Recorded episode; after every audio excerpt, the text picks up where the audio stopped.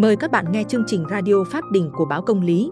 Các bạn thân mến, trong chương trình Radio Pháp Đình hôm nay, chúng tôi mời các bạn cùng nghe phóng sự Bị vợ bạo hành, chồng viết đơn ly hôn để được giải thoát. Sau đây là nội dung chi tiết. Sinh ra và lớn lên tại vùng quê nghèo của tỉnh Bà Rịa Vũng Tàu. Sau khi kết hôn, Tình và Duyên dắt nhau lên thành phố Hồ Chí Minh sinh sống và lập nghiệp. Tình công tác trong ngành kỹ thuật địa chất tại một cơ quan đất đai của quận còn Duyên làm cho một tập đoàn tư nhân có tiếng kinh doanh về bất động sản.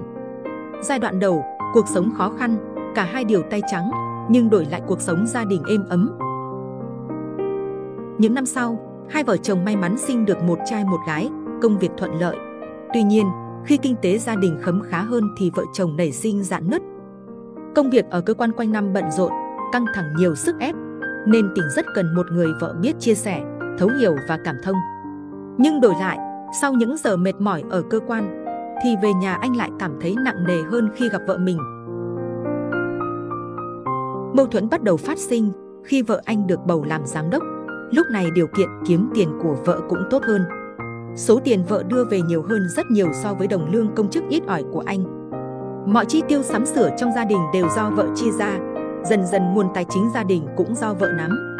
Mạnh vì gạo, bạo vì tiền, tiếng nói của vợ dần lấn át chồng. Thời gian trôi đi anh cảm thấy có sự đổi ngôi trong gia đình. Mỗi khi nói chuyện, vợ lại đưa những người đàn ông thành đạt trong công ty của cô ra. Để so sánh với anh, ban đầu còn bóng gió, nhưng sau rồi nói thẳng. Duyên bảo rằng sai lầm khi đến với anh, rằng số phận không được chọn người đàn ông tốt hơn, chưa kể những lúc ỷ thế, vợ anh còn có những câu chửi bới xúc phạm. Anh vốn trầm tính, nên không nói lại để giữ hòa khí gia đình êm ấm, nhưng trong thâm tâm thì tổn thương sâu sắc. Năm 2014, không thể chịu được người vợ hỗn xược, không tôn trọng chồng, anh quyết định viết đơn ra tòa yêu cầu ly hôn. Tòa tổ chức hòa giải, hàn gắn tình cảm vợ chồng.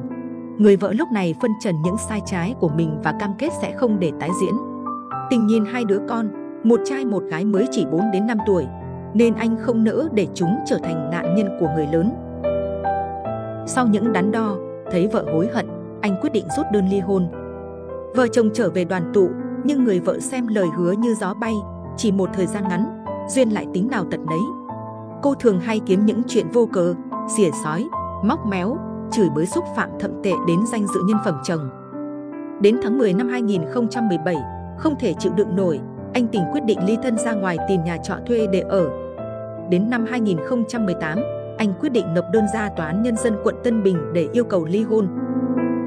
Tại phiên tòa sơ thẩm ngày 29 tháng 5 năm 2018, anh kiên quyết yêu cầu tòa chấp nhận yêu cầu ly hôn. Tôi không thể chấp nhận được cuộc hôn nhân với người vợ không coi chồng ra gì. Đã không tôn trọng thì không có tình yêu thương, nên không thể sống với nhau suốt đời được. Chị Duyên thừa nhận, quá trình sinh sống đã có những lời nói và thái độ không đúng mực, nhưng cam kết sẽ khắc phục, không chấp nhận ly hôn vì vẫn còn tình cảm với chồng. Khi hội đồng xét xử hỏi tại sao chị còn yêu, nhưng lại hay xúc phạm, chửi bới chồng. Người vợ trả lời, do bị áp lực công việc, hơn nữa chồng không chia sẻ phụ giúp trong công việc gia đình.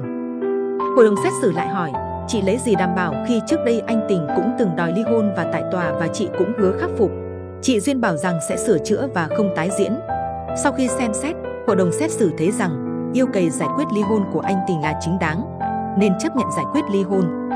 Chị Duyên được quyền nuôi hai con nhỏ, anh Tình chu cấp cho con mỗi tháng 2 triệu cho đến khi 18 tuổi. Những ngày chồng ly thân, Duyên không đoái hoài hỏi han. Nhưng sau bản án chị cảm thấy hụt hẫng, thiếu vắng như vừa mất đi điều gì đó. Một nỗi hoang mang xen lẫn trong tâm khảm, nhất là khi nhìn hai đứa con tương lai, thiếu tình cảm của cha.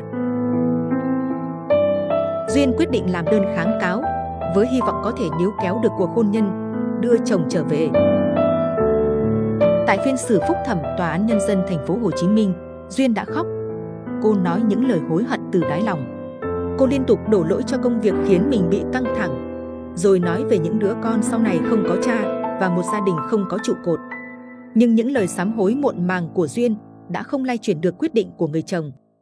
Tại tòa, người chồng xót xa bảo, giá như những lời nói này, cô thốt ra khi còn có thể cứu vãn. Tình bảo, những lời nói của Duyên không độc địa, nhưng bên trong cô đã thay đổi.